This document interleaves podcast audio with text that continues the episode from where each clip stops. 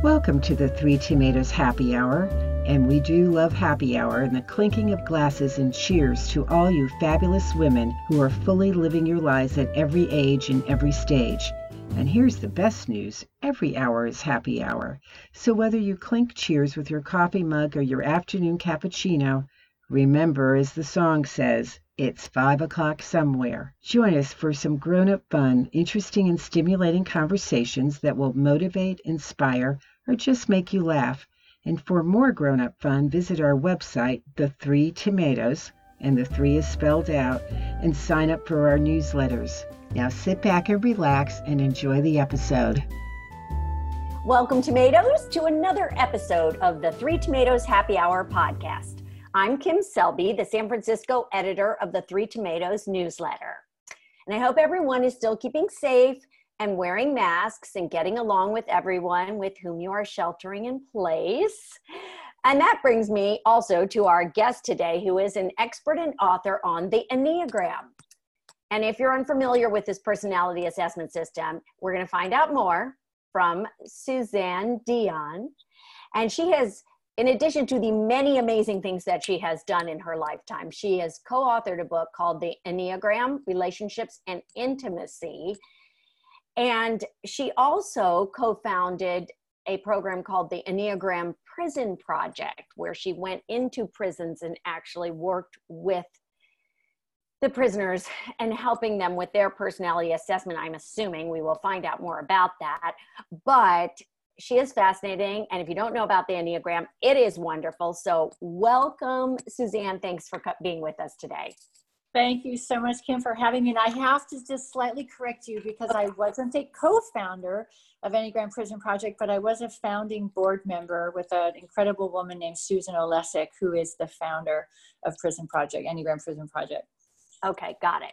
So, for those people who don't know, and even for those who do, can you tell us a little about the Enneagram and how it, I mean, I think it started a million jillion years ago or so, but if you can just share a little bit about that. The Enneagram is, uh, Ennea means nine in Greek and gramma means drawing. Enneagram means a nine pointed star or drawing. It's, uh, it's got its roots in um, the ancient Sufi culture, um, way back when, it was more an understanding of human energy and the way energy moves. Um, it was popularized, and archetypal human personality structures were placed on this human movement understanding, human energy understanding around the 50s and 60s by a man named Oscar Ichazo and also a man named Claudio Naranjo, which was, I believe he was a psychotherapist or psychiatrist um, they started working with um, the human energy systems that Gurdjieff had um, been working with um, back in the turn of the century. Long story short, it's an it's an incredibly intelligent understanding of the way personality is designed and develops and the Enneagram has nine specific personality structures, character structures, I'm going to call them. And these character structures each come in wired with a particular focus of attention. Now, what that means is go back a million years, some people, their focus of attention would be on hunting and seeking and gathering, and other people's focus of attention would be on building the house, and another person's focus of attention would be on thinking and figuring out problems and, and you know diagnosing the weather. And and each of us has a focus of attention that ends up being a contributory gift to the collective and the collective survival. So if all of us looked at the same thing when we walked into a room or if all of us focused on the same thing in our lives our species would have never made it. So the enneagram points incredibly at how we as a human collective are individually designed to contribute and bring a particular gift and set, set of aptitudes. And these designs are right in our temperament. So that's it is fascinating to me, and I've studied it a little bit, and I've read a little bit about all of the personality well, types. I guess that's that's what you would call all the 9 mm-hmm. Are is everybody has one that is a dominant um, mm-hmm feature yes. or character. And and i think what happens sometimes with some of these profiles that people use for business they think one is better than the other you know? And do people come into this thinking oh a nine is best oh a one is best or but i think but to my understanding it's everybody has qualities that are both good and not as good. Absolutely. So i'll break this down a little bit. So there's nine structures and they're one through nine. One is not better than nine, or nine's not better than one. They're not hierarchical. They're both um, gender neutral, um, and the the enneagram type you come in with is something you come in with. Uh, we're wired a particular way. Our central nervous system is wired a particular way, and it tends to point beautifully at these nine. We'll call them temperaments, uh, nine enneagram types. You stay here the same type your whole life you don't change type. Um, we can relate to all nine types because, as part of humanity, we have pieces of each one of these gifts inside of us. That's how we relate to each other and as part of being human. The one thing that does change uh, across our lives is possibly what's called level of developmental well being level of development, which means I can be an Enneagram type 9 who's very high functioning and expanded and potentiated. I had amazing parents. I am securely attached. I was I was attuned to with high resonance and care and love. Or I can be a type 9 that's highly contracted, highly defended. I went through a lot of trauma, a lot of neglect. I might even have a personality disorder because I was so poorly nurtured. And I might still be a type nine. So we can have a very high functioning of any of the nine types, high level of developmental well-being, or we can have low level of development developmental well-being based on um, my nurturing environment. So, so that's, that's, the nature versus nurture thing. You know, you come in organized. Your central your central nervous system is ready to meet your parents. It's wired up and organized by the time you're born. And then your parents start pushing on it or helping it to expand or helping it to contract. The nurturing environment really develops, designs how healthy we are psychologically, cognitively, and emotionally. That's you know, that is that's very fascinating to me because I was adopted and I found out I was adopted as an older adult. Well, I was 22, but I have longed to understand the whole nurture nature eh, you know versus um, environment versus heredity. And i feel i was very much nurtured you know as by my adoptive parents and who knows what my situation would have been otherwise. But that sort of brings us to the whole relationship part of of the enneagram which you have uh, written a book about right? I mean, that's yeah. So our relationships. So Dr. David Daniels, who is my beautiful co-author, he's also my mentor. He was also one of the founding fathers of the Enneagram in the United States. He's the one that brought it to Stanford University. He risked his entire career to validate this thing called the Enneagram that he started learning in private. Um, after going to visit a woman named Helen Palmer up in Berkeley for a psychic reading. She's an incredible intuitive as well as a, a bona fide Enneagram master teacher and specialist.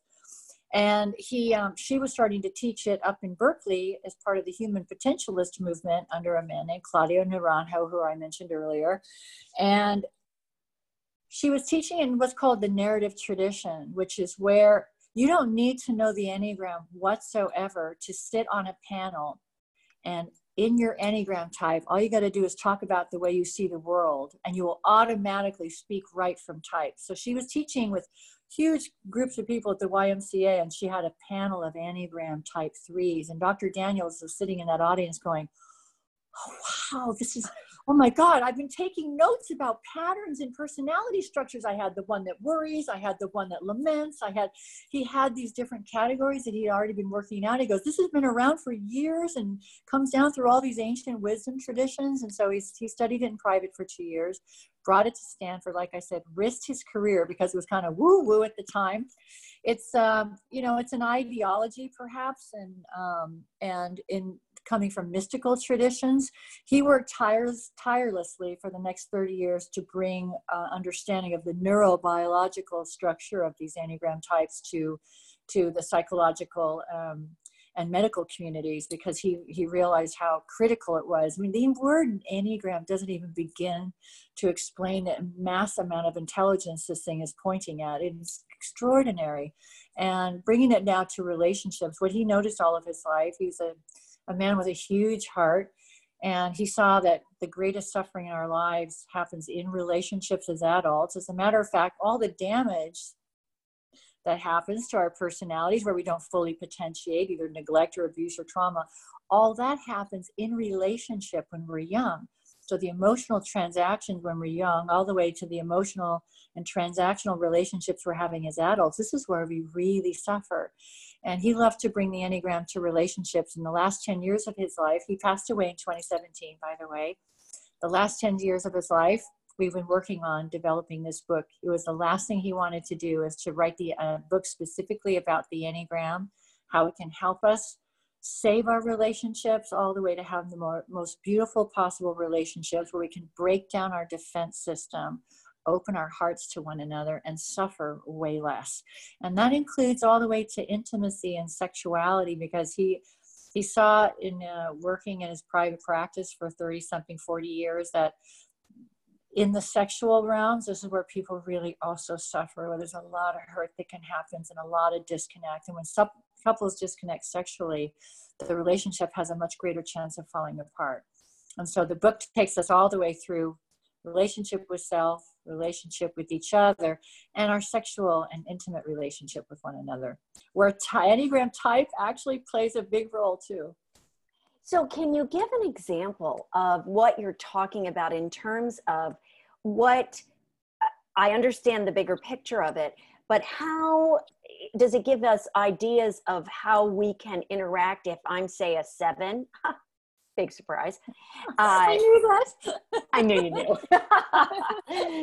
I kind of scream that, but uh, and I don't know what my husband is or my kids. I have to really think about it. Well, I kind of do. But does it give us examples of ways to interact with the different types? How, how does it work in terms of helping me um, strengthen or develop a relationship with a child or a husband or you know someone else even? so that's a great question. And I, I just want to add, I knew that you were a seven. Now we're not supposed to judge on the outside, but I knew that you were a seven because we each, all these nine types have particularly very visible types of energy. Our speaking pattern, our our our lang- our body language, our our micro micro expressions of our face, all lend itself to type. And when you study type, I've been studying this for 20 years. We, you'll actually start to be able to read these kind of energies pretty well. So I just wanted to share that with your audience. So, so interesting. So interesting. I just find this fascinating. Keep going. Let's hear some examples. so let's type. So the book is full of stories that elicits how different types are either working together well or are becoming conflictual. So let's just take a type seven. Let's say a type seven is married to a, a type five. Okay. Type sevens are called the epicure, the adventurer. They love life. They're idealists. Life is a playground and I want to play in it and I want to participate. I love options and I'm stimulated by new ideas. I've got a gluttony of the mind, new ideas, new options, new adventures, plan, plan, plan plan. Sevens get high off anticipation. So just talking about what we're going to do next week can lift my up. I get a lot of dopamine from this, right? Type five, um, and let me go back.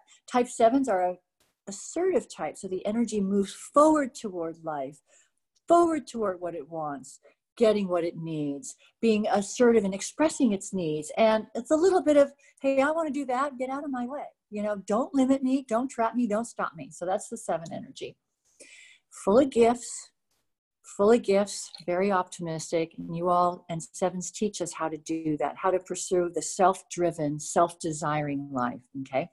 Type five. Type five is called the investigator or the observer. Type five's energy pulls back into the self rather than going forward toward life. So the sevens are called, I mean, fives are called the hermits oftentimes, and they like to recharge their batteries by being alone. Um, Sevens like to recharge their batteries by being in the world and with everybody and having a great time. So you can imagine right now, I've got a seven and a five who are married. The seven wants the five to come do things with it. And the five's like, mm, not today. Mm, I need to recharge. Mm, I need some private time. Mm, I'm going to read my books. So, just these two personalities, regardless of their level of developmental well being, can have basic conflict in not understanding the way each one relates to the world and the way the focus of the tension is directed. And what happens when we're in a coupleship and we don't understand anything about each other's energies is we tend to expect the person we love to be like us. So, a lot of couples will say, What is wrong with you? Why don't you like that? Why are you doing that again? so we don't realize that we're projecting our desires for ourselves or the way that we accept ourselves onto how we're going to accept our partner. So the Enneagram, the very first thing it does is starts opening it up and understanding as to why we're different and also how critical it is that we're different because remember these nine types have a contributory role to the survival of the species so we need to be different.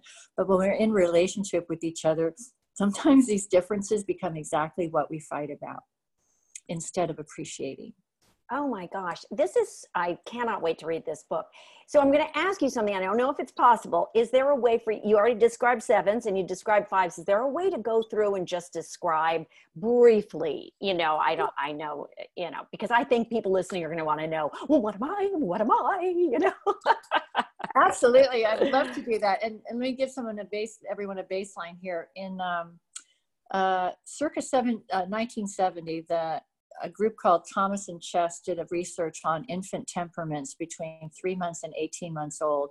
And what David Daniels and a man named uh, Dr. Jack Killen and Dan Siegel, um, a woman named Laura Baker, who's a got a PhD in genetic science, and Dr. David Daniels' daughter, who's named Denise Daniels, who's a PhD in temperament, they started looking at the Enneagram for the neurobiological organizing structures. Not just an idea, the Enneagram is just a fun typology, but actually the underpinnings according to science.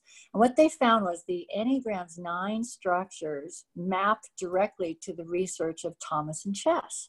That infant temperaments are visible for instance, some infants are very sensitive to stimuli. Some infants move from stimuli fast from one to the next to the next, like a little seven child. We could actually see it early on. So as I go around the nine type structures, these structures are embedded in the way we're organized neurobiologically in our central nervous system, and the focus of attention is tied into this. So I'll start with type one. Type one is driving from the body center of intelligence we have three centers of intelligence, which you'll hear me go through now. The body sense of intelligence tells me what's right, what's wrong.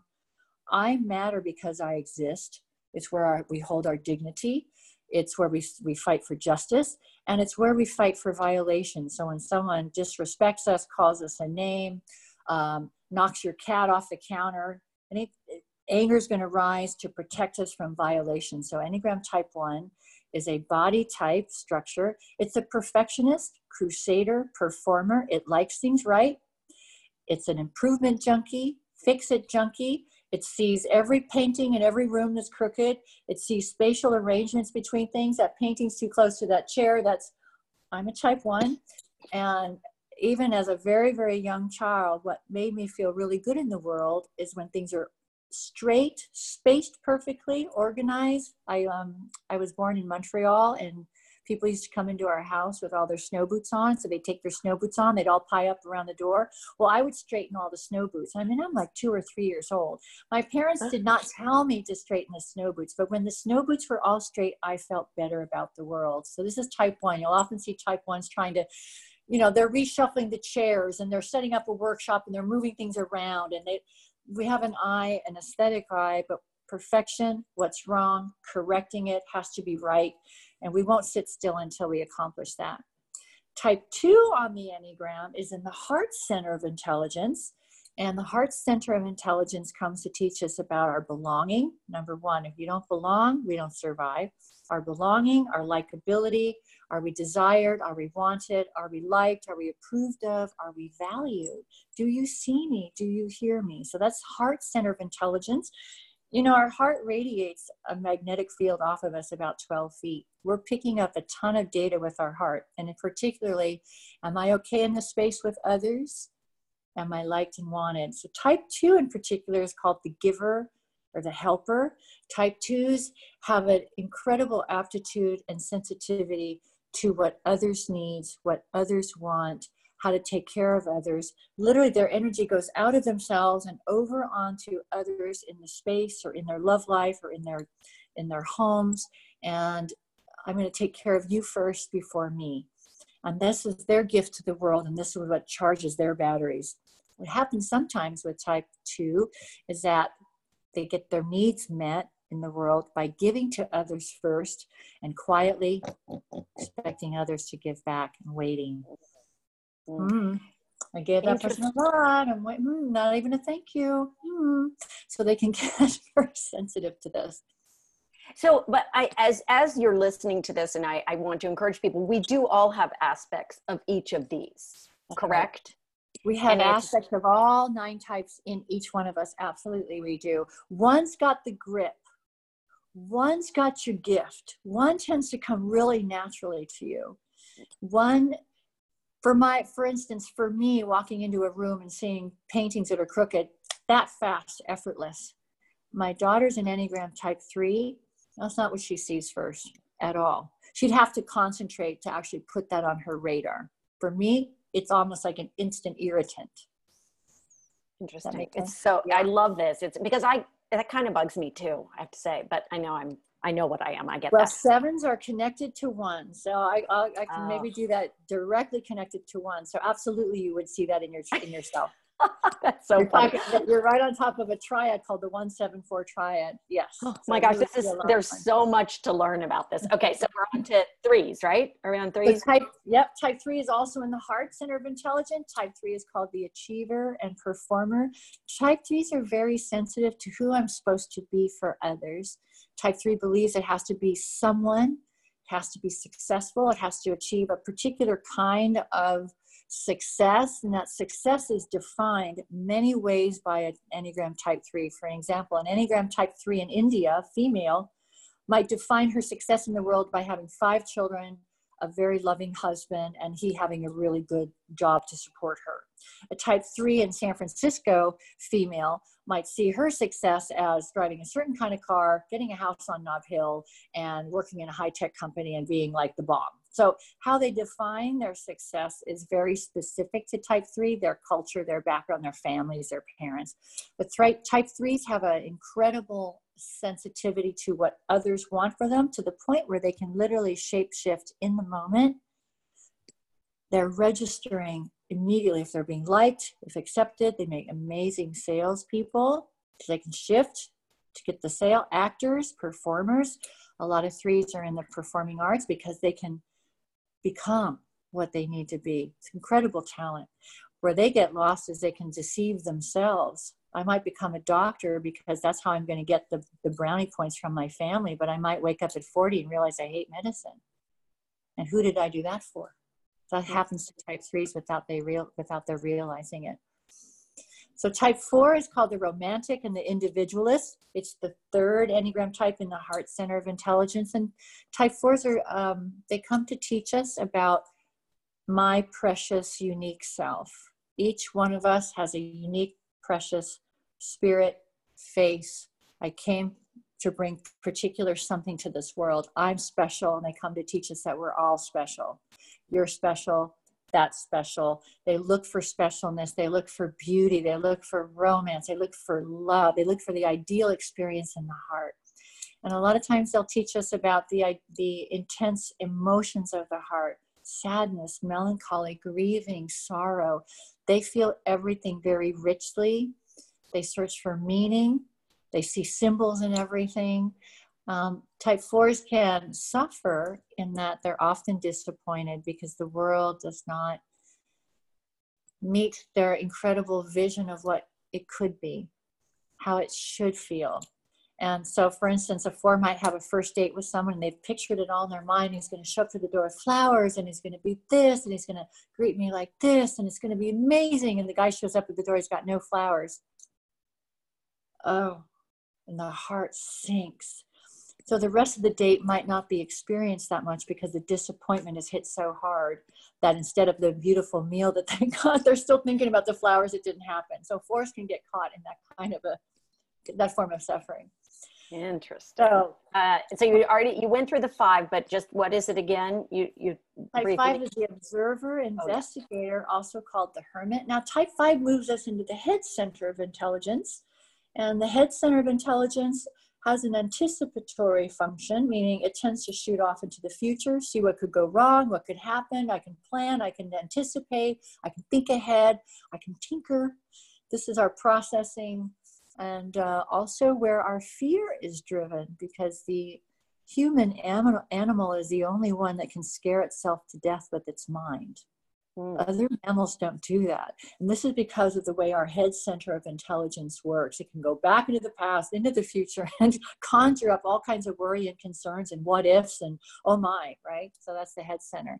So type five goes in toward the self first and likes to stay there. Type minds have a sanctuary in their mind, and oftentimes they find the world very overstimulating. They have a very sensitive central nervous system, light, sound, too many people talking at once. They tend to focus on the acquisition of knowledge, information. How do, how do I not get annihilated this world? How do I stay powerful in this world? My mind, if I have enough knowledge, I have enough information, I know something, I'll be of value and I'll be safe.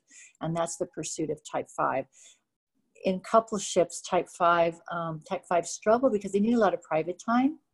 And unless this is understood, couples can feel, the partner can feel neglected or why don't you want to be with me? But type fives have to recharge their batteries alone. And again, that great sensitivity in the central nervous system needs them to pull away from life a little bit and regroup. So that's type five. Type six, also in the head center of intelligence, and in the center of the head center is uh, because five, six, seven, type six is in the middle. Sixes are the worriers. Sixes are hyper vigilant, very aware. They notice everything in the environment. They're constantly sensing what's dangerous, what's safe, what's certain, what's not. Who can I depend on? Who can I rely on? Who, who I can't rely on? And what could go wrong? And what's coming? They have uh, sometimes uh, a tremendous almost clairvoyant, anticipatory talent. They can almost see trouble coming. They're the friend in your life that go, hmm, I told you so. And they also, one of their love languages is to warn us of what could happen, what could go wrong. They try to protect their loved ones by seeing what could happen and by trying to give you warning. And sometimes people don't want this advice and don't want these warnings, and it can really hurt their feelings because that's how one of their love languages is to tell you what could happen. Don't do that. Uh-uh, I don't know. I just know that this could go wrong. What if? What if? They can. They tend to ask a lot of questions. Be very inquisitive. They can get paralyzed by fear. They can literally just over worry and fret so much that they can't make a decision at all. Or what's called counterphobic six is a type of six that'll go head on, provoke, challenge, if it's fearful of something, it'll kind of attack the fear, and they can be very, um, very intense. Uh, counterphobic six can be fear challenging, and also anyone in their realm who is mm, gee you said that yesterday you said this today they'll challenge you on that. They just they want that certainty and that reliability and they can be very provocative. Type six. Okay got it. We're moving on type, to me now. Type seven is the third one in the head center and Type 7 is also a fear based type, but it doesn't know that it's fearful because it assuages its fear by using that anticipatory talent to get up and out of worry, up and out of anything that's trapped or limiting. Planning, anticipating options, that thing works with that, patterns, it sees it sees um, how things relate to one another and it gets very excited. Lots of vision in type 7. Type 7s can see things that aren't here in the world yet and they bring things in like steve jobs I, he was on the 147 like yourself. I want a thousand songs in my pocket. They're like what are you talking about? I want to walk down the street in my pocket have whatever song available to me that i'm ready to hear. And when he thought that up it didn't exist in this world. We had to carry a boombox on our shoulder that was enormous. And he changed all that because sevens have this extraordinary connection to their desire and then energy rallies around that desire to go and manifest, assert that in the world. And a lot of times, sevens bring us to where no one's gone before. That's seven energy. I'm working on that. Okay, I'm working okay, we have eight and nine left. Uh, eight and nines. And um, Type 8, now I'm back to the body center of intelligence. So I started with one, and this is the last two of the body center of intelligence. Type 8 is called the challenger or the boss. Type 8 is a very big energy. It is a rising of uh, the anger system, which is what the body center um, is, is sitting on violation, right, wrong, truthfulness, justice, fairness. Um, respect, dignity, and autonomy. So, type 8s have a very big rush of vital, exuberant energy. They're very direct, say it like it is, give it to me straight, be truthful, or get out of my way. And they have a, a sense of who's got control in the room, who's behaving badly with their power, who needs to be put in their place. They're kind of the great big tribal protector, and uh, and their energy's big. You usually can feel a Type Eight walk into a room, and um, their sensitivity and their their um, their liability is that they overprotect their own vulnerability. They have a very innocent heart, and they protect that very well. And they only let the, the those very closest to them, who they trust explicitly, have a glimpse into the innocence in their heart. So they're big, like they're big, big teddy bears in a way, very loving but very fierce as well. And type 9 is the last one in the body center of intelligence again, the autonomy, dignity, what's wrong, what's right, justice. But type, type 9, instead of 8s who are very explosive and ready with their energy to challenge, type 9s push the anger back and become the most harmonious, energetically diffused on the Enneagram system. So type 9s won't allow themselves to get angry Type 8s will explosively get angry, very clear, very direct in the present moment. Type 1s are ambivalent about their anger. They tend to, to direct their anger into fixing, improving, and cleaning and straightening. But type 9s completely suppress it. Type 9s what's called go along to get along. And they have a capacity to merge with others. That merging capacity has an incredibly delicate sensitivity to non differentiation. If I'm not different from you, I'll get to stay connected to you. If we are not differentiated and I blend with you, I'll be with you. So, type nine, where you want to go for dinner? Whatever you want and they oftentimes you know this this non-differentiation is the live and let live real sense of unconditional love. But what we realize with type 9s is until they awaken to their type 9ness the real authentic self can oftentimes be suppressed under this requirement that they have to love themselves only if they're harmonious and non-differentiated. But type 9s um, serve others with no agenda they uh, they can make other people's lives work. Sometimes we call them the glue.